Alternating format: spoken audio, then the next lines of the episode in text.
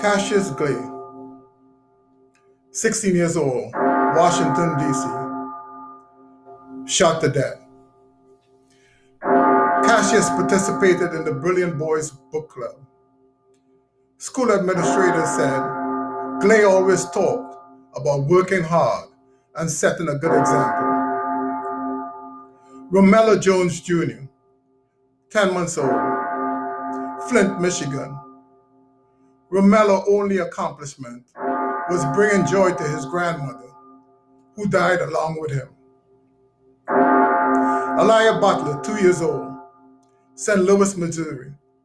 Aliyah met Jesus on Christmas Day with his mother, Charisse Garvin. Yvonne Melisse, six years old, shot as a result of a drive-by shooting while watching T V in her own home. Natalia Wallace, seven years old, fatally shot while playing outside. Shots were fired from a vehicle. Mackie James, three years old, just got his first haircut, was shot in a car with his stepfather. As his stepfather sped to the hospital, little James cried, "It hurts, it hurts." This is Real Talk with K R. The topic today, violence in our cities.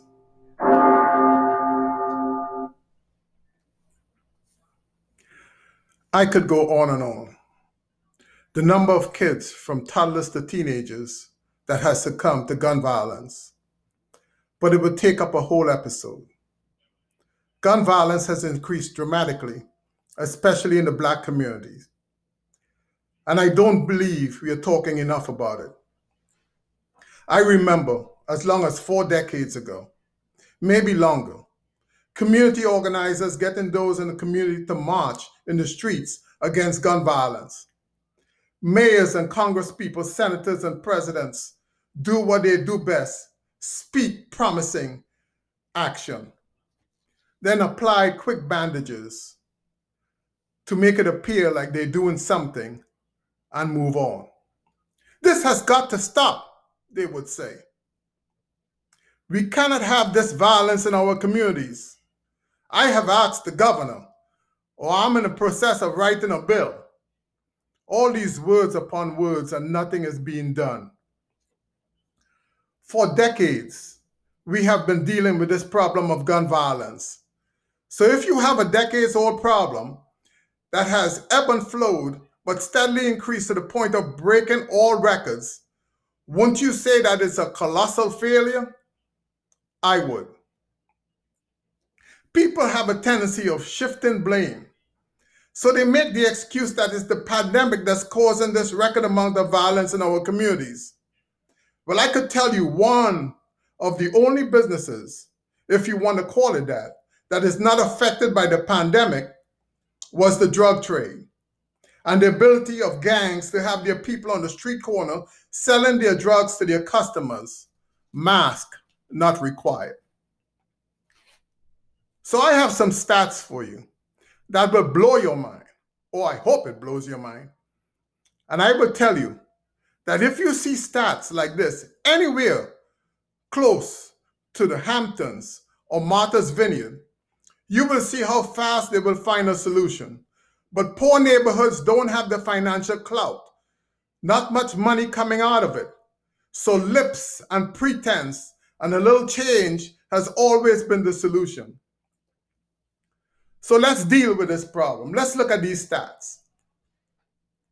First, shooting and homicides.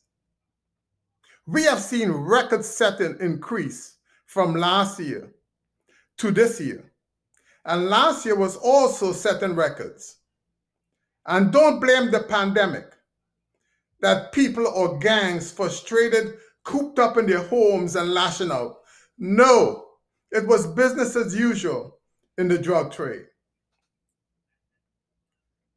Atlanta, homicides up fifty-eight percent. fifty-eight percent. Shooting up forty percent. New York City, homicides up thirteen percent, shooting sixty-four percent. Portland, homicides up uh, five hundred thirty-three percent, shootings up one hundred twenty-six percent. Chicago, homicides up five percent, shootings up eighteen percent. Now, you might think that's low, but we're talking about Chicago. L A, up twenty-two percent, shootings up fifty-one percent. Philadelphia, homicides up thirty-seven percent, shootings up twenty-seven percent. I can go on, but like I said before, it will take most of the episode. So how do we combat these crimes? One of the policies that they have is to defund the police. How could you defend, defund the police when you see crime spiking? I don't know. How could you send social workers to a domestic disturbance when police officers have been killed just knocking on the door of a domestic disturbance? So now you want an unarmed social worker going to a house where a crazed man is, pro is probably about to kill his wife and himself. You see, no one knows exactly the situation until they do a physical assessment to understand what is happening. So over the years, the last two, three, four years, we have seen police officers get the water thrown on them, spoken, of, spoken about as if every police officer is a criminal. And because of this lack of respect, many police officers are retiring or resigning. Isn't it strange that the serious uptick in crime is happening at the same time there are less officers in the street? And orders are passed down restricting officers from doing their job?